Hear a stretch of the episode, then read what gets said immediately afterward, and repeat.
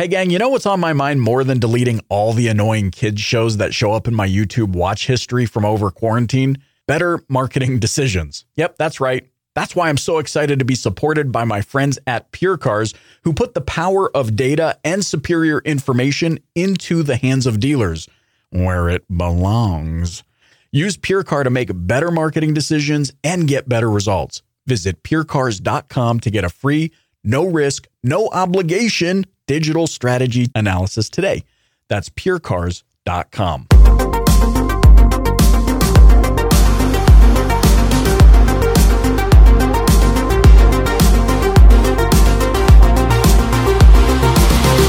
Welcome, welcome to this episode of the Dealer Playbook, a podcast that explores what it takes to create a thriving career right here in the retail auto industry. I'm your host, Michael Cirillo. Today, delighted to be joined by world renowned creativity expert and founder of the Creator Mindset, Nir Bashan.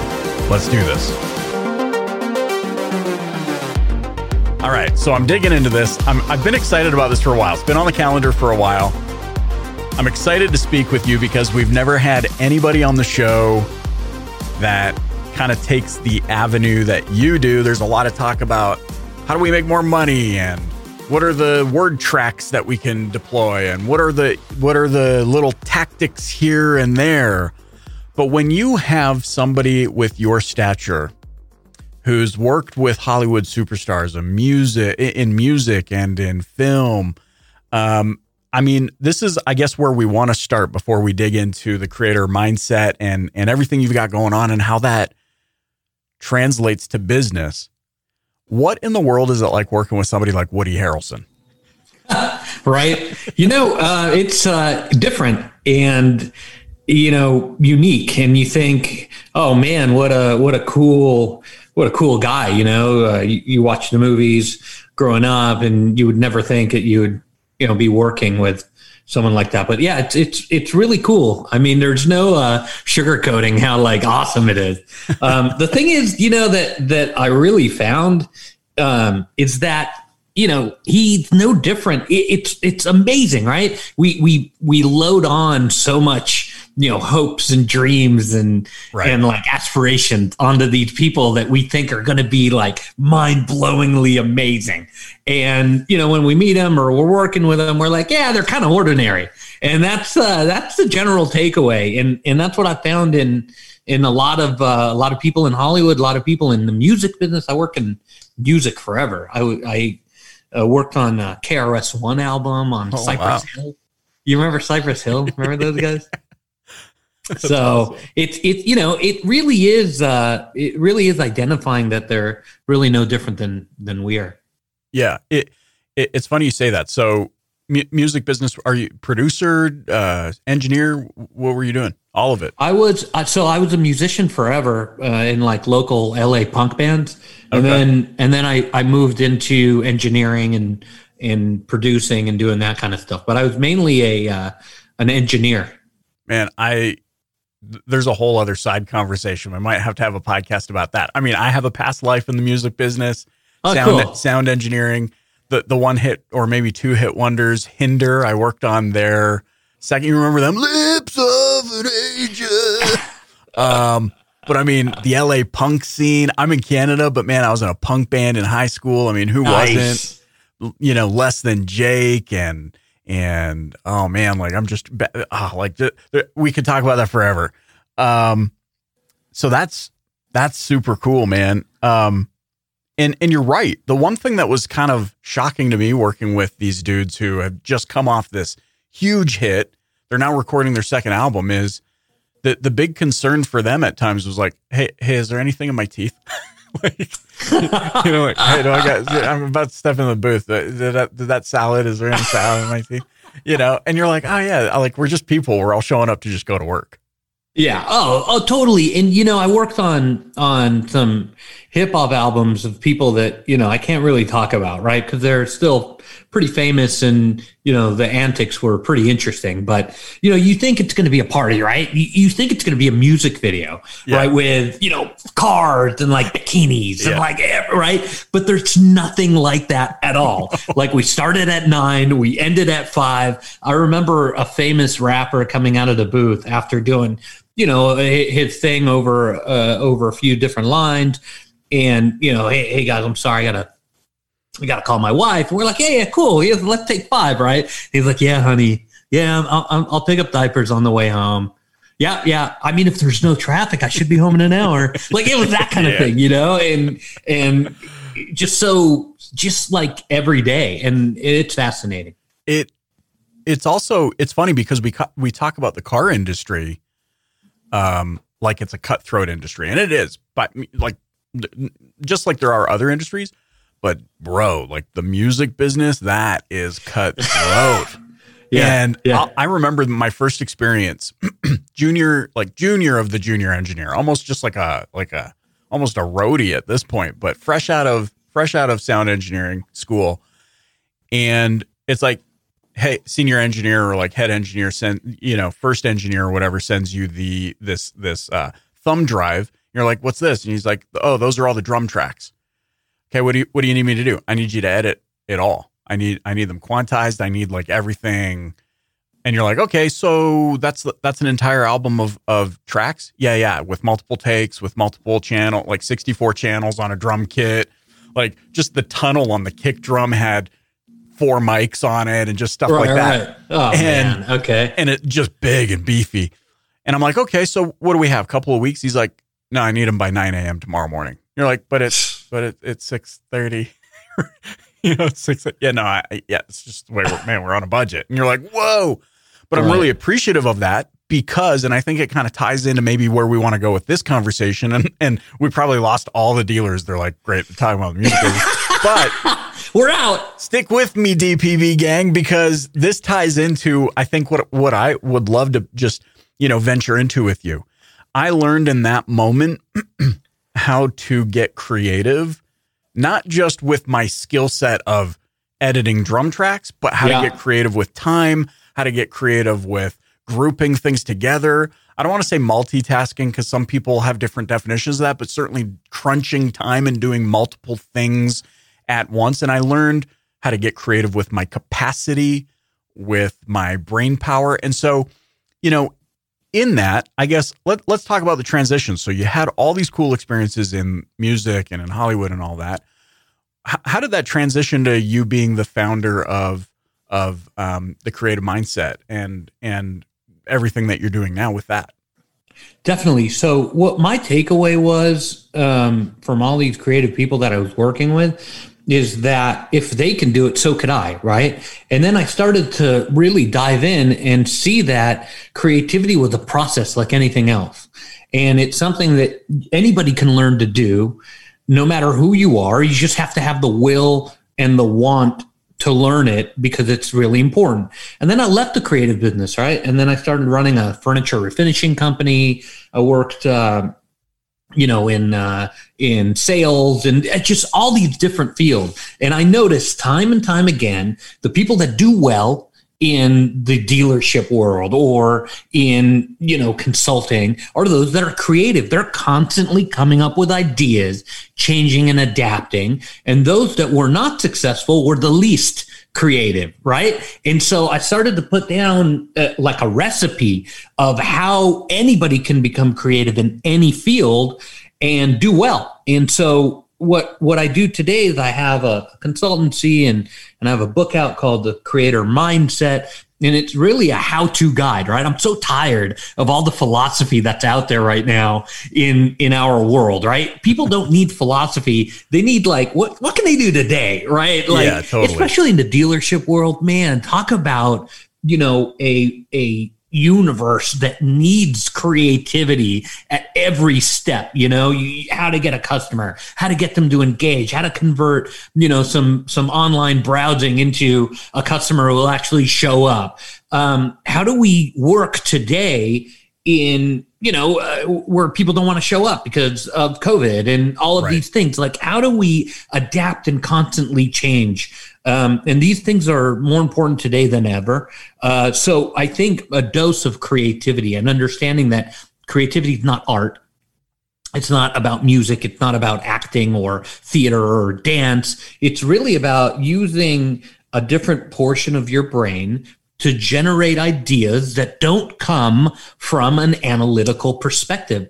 I feel like a lot of people are really locked into analytics, spreadsheet logic, and they're looking constantly at the P and L. Okay, how many units did totally. we, you know, sell this month? It's like, yeah, the problem with that is that those numbers don't show you what's happening in the future. They at best show you what happened a little while ago, a month ago, two months ago, two weeks ago. And it's to me shocking that leadership uh, in different fields and you know so on and so forth are making decisions based on a snapshot from the rear view mirror about what will happen tomorrow and that that's why we need more creativity all right, before we get any further into this conversation, I want to tell you about an incredible resource to supercharge your sales volume. Now, as many of you know, unless you've been living under a uh, rock, there are lots of marketing companies and services out there who claim to be able to deliver buyers to your online or actual showroom. But I've seen Pure Cars up close, and I got to tell you, I was super impressed. It's the real deal. They connect the dots between your marketing and operations. Pure Cars tools are powerful, and simply put, they work. Whether your goal is to grow market share versus your competitors, turn your inventory faster, increase ROs, or expand your reach, go to purecars.com to get your free digital strategy analysis and unlock your dealership's true profitability potential. Again, that's purecars.com. Yeah, I think this is so powerful too because um, as I'm taking notes here, I'm thinking about the conversations that we've been having, and they are very much like trend. Like here, here's what happened back here, and we need to try and use that. But COVID brought up an interesting thing because it shook a lot of businesses at their core, and especially the car business. Different regulations, you have to shut down, layoffs, furloughs, um, and now all of a sudden, guess what happens? We don't have any year-over-year metrics to look back on because 2020's metrics are incredibly skewed and we have no real measure of like, well, what's 2021 supposed to look like? How do we trend that upwards? Because essentially anything from 2020 is going to be a trend upwards. Totally. Um, this brings up a good point too, as it relates to all of this, because you know we have a lot of conversations now about Oh gosh, I mean anybody that's following the news and I know our industry follows the news like the the Apple car and how that's moving on to the next step and they're having conversations with Hyundai and there's no secret around that and they want to kind of co-develop this thing. And we wonder, "Oh crap, Apple is creative. They have figured out the trade process, they've figured out the online retail process, they've figured out, you know, um, uh, um estimations on values and they figured out how to engage an audience, retention. They've got all these, they've got distribution figured out. And a lot of dealers I know are going, wait, in 08, 09, there were like 42,000 dealerships in the United States. By the end of 09, there were 18,000 or 17,000. What is this going to mean? What is Apple going to do to shake to our core? And they get stuck in their analytical mind, as you're saying.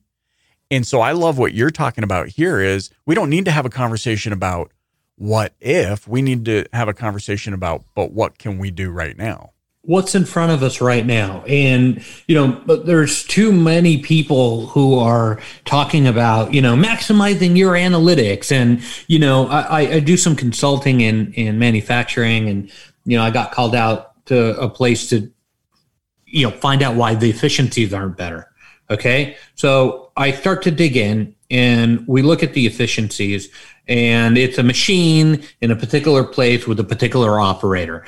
And I say, okay, guys, what do you guys want to do? Well, we need 0.01% more efficiency. I don't know. I'm making up the number because I forgot because year over year that will benefit us and you know it'll improve the bottom line by this amount right i said okay guys but are we really asking the real question here and and they were like, "Yeah, I mean, we want more money." I said, "Okay, but what what is the value of what that person is doing to the marketplace?" They're like, zero value, Nir." I'm like, "Okay, then we need to really talk about what it is that we're doing." And so we kind of dug in and we started to explore what the value of their product or service was in the marketplace. And they thought, "Hey, you know, we're we manufacture you know little parts for you know in great tolerances for the military and in in you know commercial aviation operation uh, that's kind of what we do i said okay so what do you what do you consider yourself and and at the root of the problem they weren't looking at their business creatively they were like we're a manufacturer i was like let's look at it creatively they're like cool Nir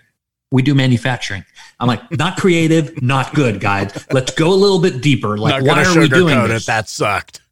Yeah, totally. Right. And then, and so we started digging in and they really, they, they kind of got the idea that at their core, they're in the business of trust. Mm. Trust. And their customers engage with them because they trust them and they have a track record of delivering that enables them to do complicated things in a a, a dependable measure, right?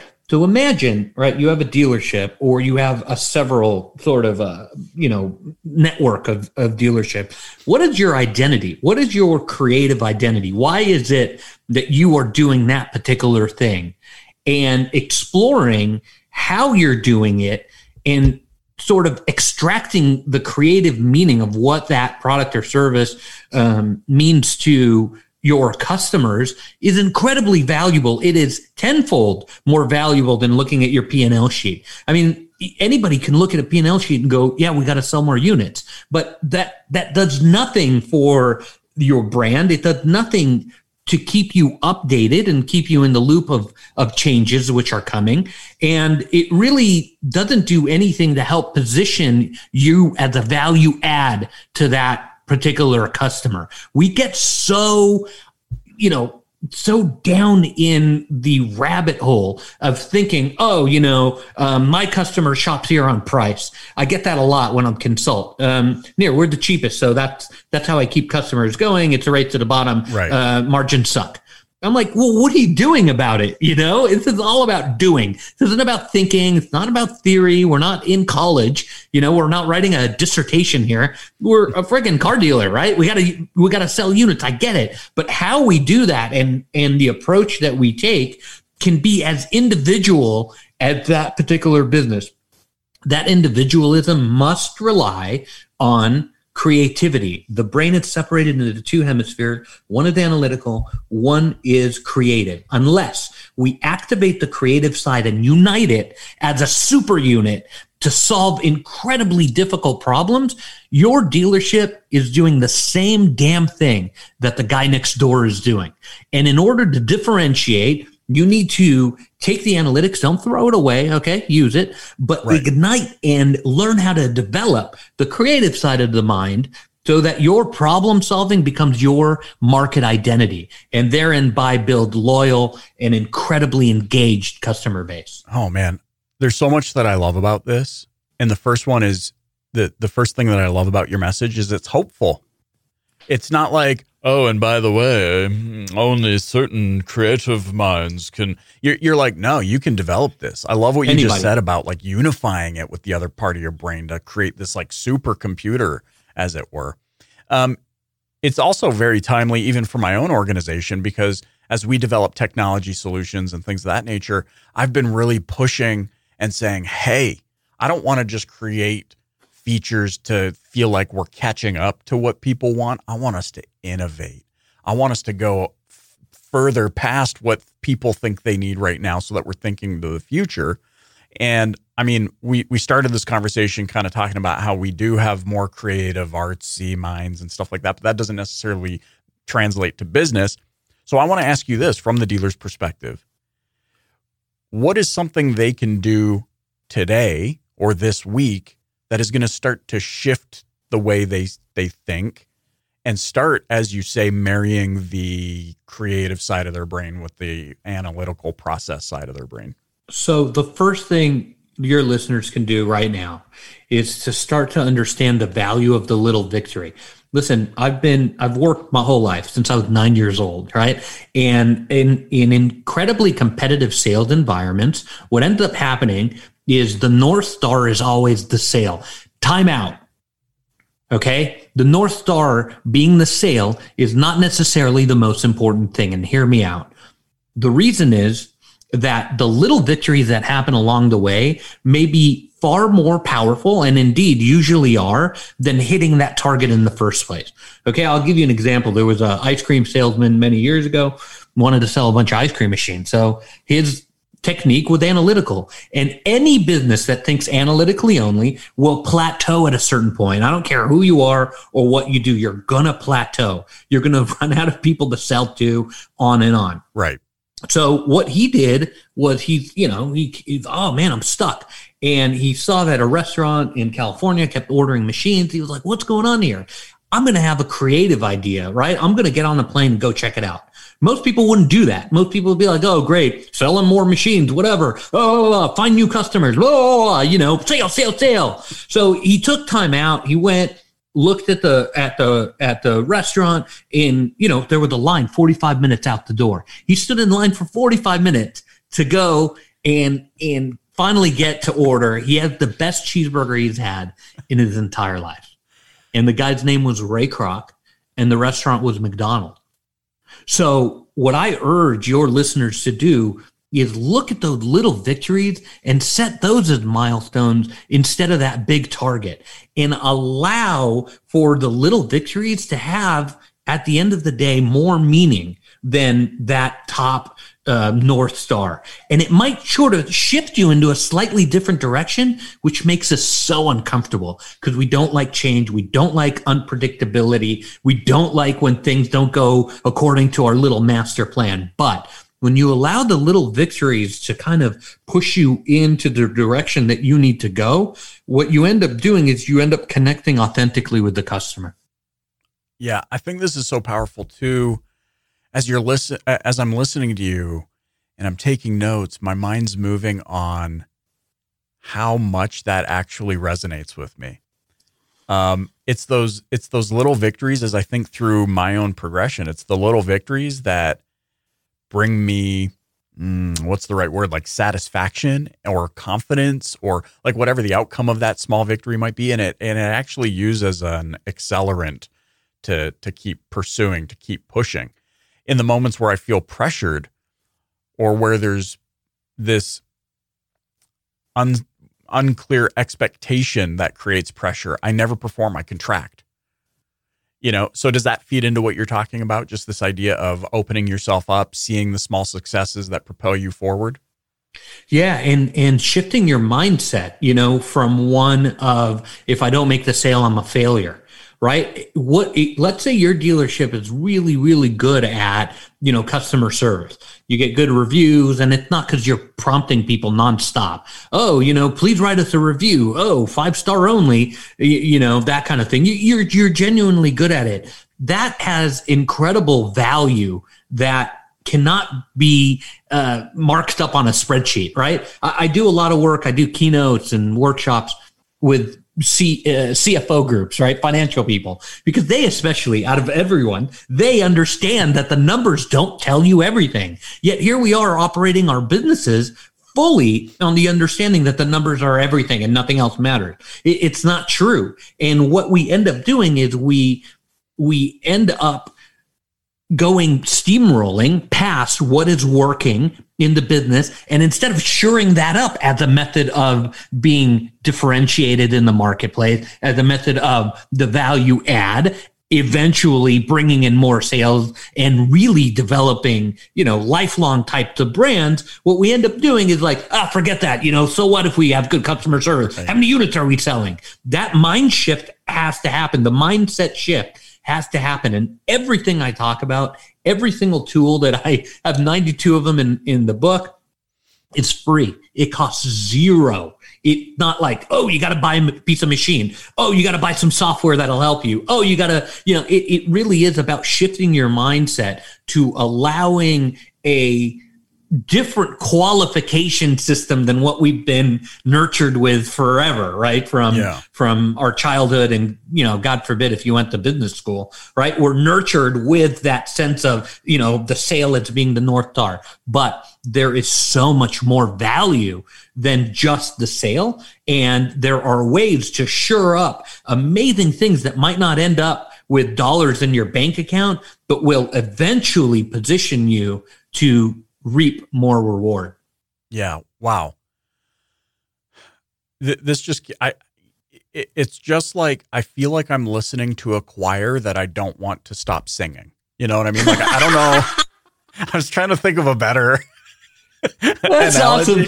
But Love I'm just it. like, preach, man, preach, because it is so powerful. It's not all about money. Now, there is a huge disconnect, I think, in the the retail car business because you do have OEMs publishing a monthly report that say, here's how you stack up to the other dealers in your region. It is very numbers driven, volume incentives and and gross and and net and profit margins and back end of the deal, front end of the deal, and it's all very money driven. But you're right, like the the dealers that go, okay, I understand that. I also understand the fact that I'm in Dog Lick, Nebraska, so I'm never going to be able to compete against in numbers wise against, you know, Manhattan or, you know, some other area. But we doubled down on our community and we got creative in our community and we built a community. We have lifelong third, fourth, fifth generation buyers that are coming through our store now because of to your point, getting creative inside of customer service. What would I enjoy if I was buying a high ticket item? What would I expect? What would I want? What are the little things that I would be paying attention to? What would my wife be looking for? And and they get inside the head of their customers, get out of their own head, and that opens them up to all these possibilities. That's the secret recipe. The relationship building is the secret re- recipe for success today. Anybody listening to this show right now, I guarantee you, can come up with a flash in a pan idea of how to make those numbers go up today or tomorrow or next week or this entire FY 2021.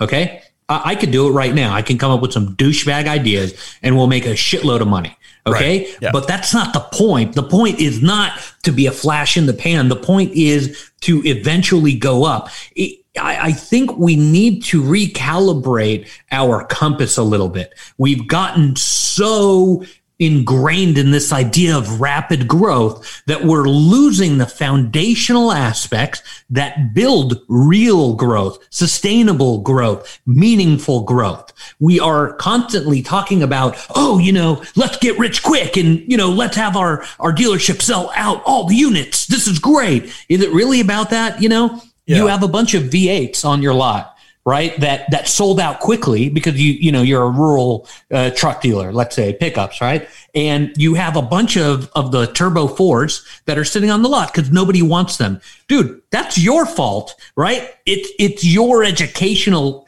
outreach. It's how you're dealing with customers that you can't translate. Hey, this OEM built an amazing new new truck and it gets six more miles a gallon and it the same performance up to 86 miles an hour or whatever the stats are and you know this is an incredible it's the departure from the V8. This is the future right. yep. of pickups, right? And and the fact that that those trucks are sitting on the lot while all the V8s are gone, you know, that's that's the problem. It's not about that rapid sale, getting yeah, yeah, yeah, yeah, yeah. You know, we're gonna sell ice to, you know, we're gonna sell anything to anybody. It's really about understanding the fundamentals of who you are creatively as a business, and then you know that road to get there. It's it's slow and maybe unsexy, and maybe people don't want to hear it. They want to hear the get rich quick, but it's not about that. It's yeah. about steady growth building relationship. It's about, you know, giving really good information out uh, and realizing that the economy has completely changed.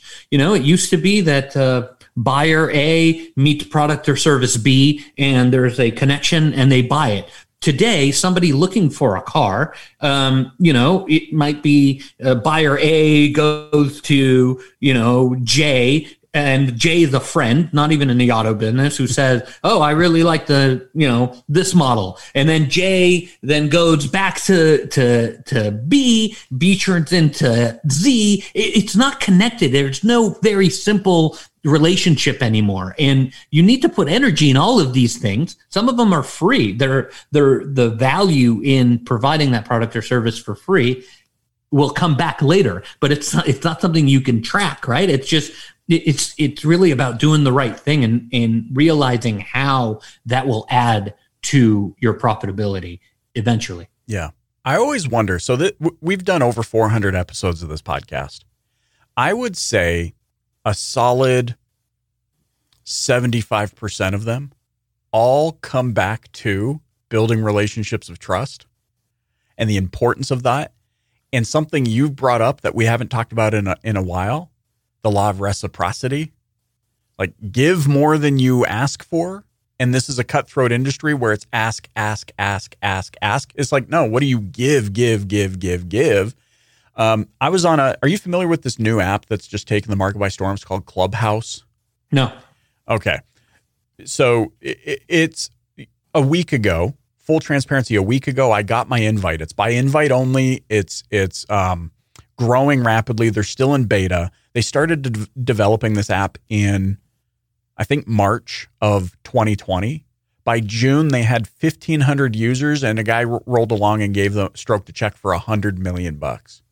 Now it's lighting up. You've got all these celebrities in there. I got my invite on Sunday last week, and my bio said, "I'm on Clubhouse for a reason. I just don't know what it is yet." It's kind of like a glorified, high, supercharged conference call. You can join rooms. It's all audio. There's no video. Anyways, here's the important thing: you have all these big names in there that are starting to get added in, um, and their message is the same: build relationships of trust, focus on your customer. I think everybody wants this quick fix. The, this ClickFunnels. I made $18 million in the first 20 months of my business no, when you look at the disclaimer on those sites, it's the same as an MLM. It's like these results are not typical, less than 1% of blah, blah, blah, blah, blah, blah. And there's so much circling back to something you said earlier. We're so focused, you know, we're the we're the Philadelphia cream cheese angel sitting up in cloud nine that that we forget to focus on what's right in front of our face.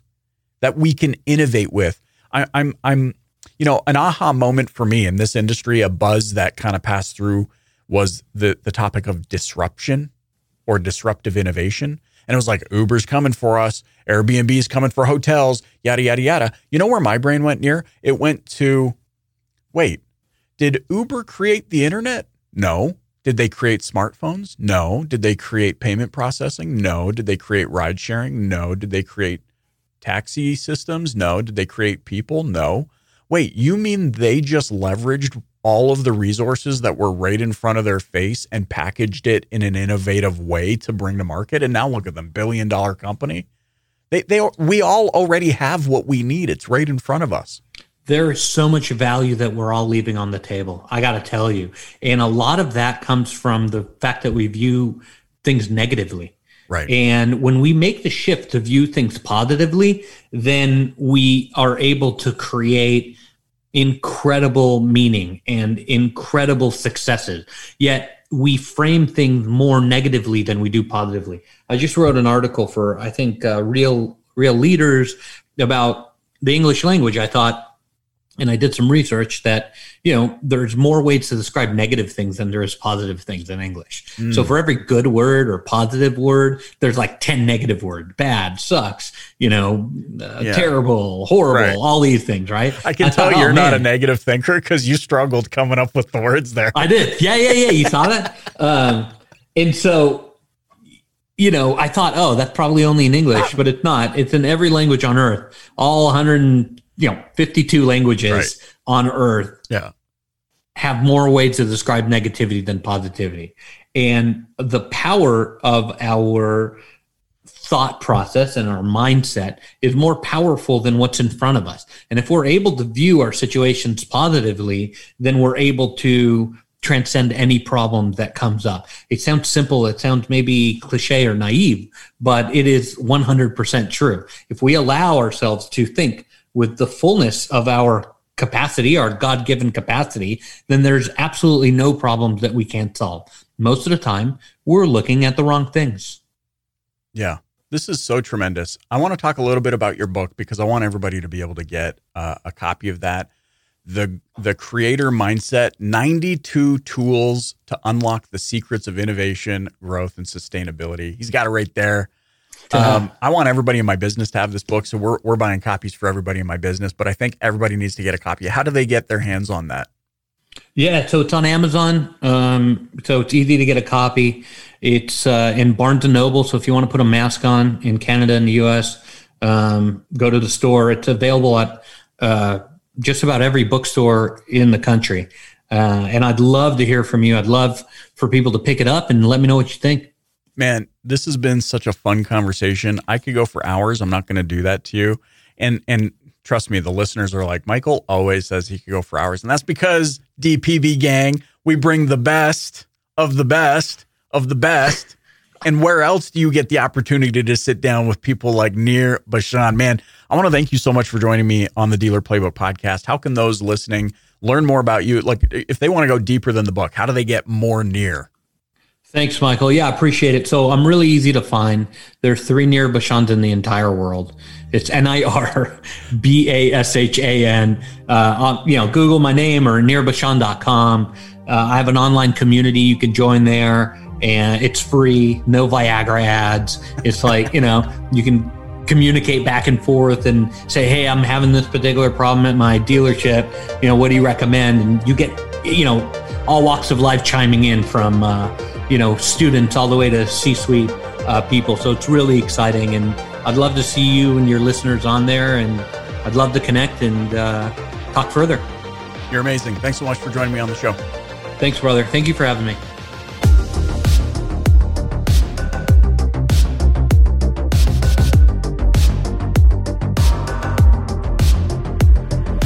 I'm Michael Cirillo, and you've been listening to the Dealer Playbook Podcast.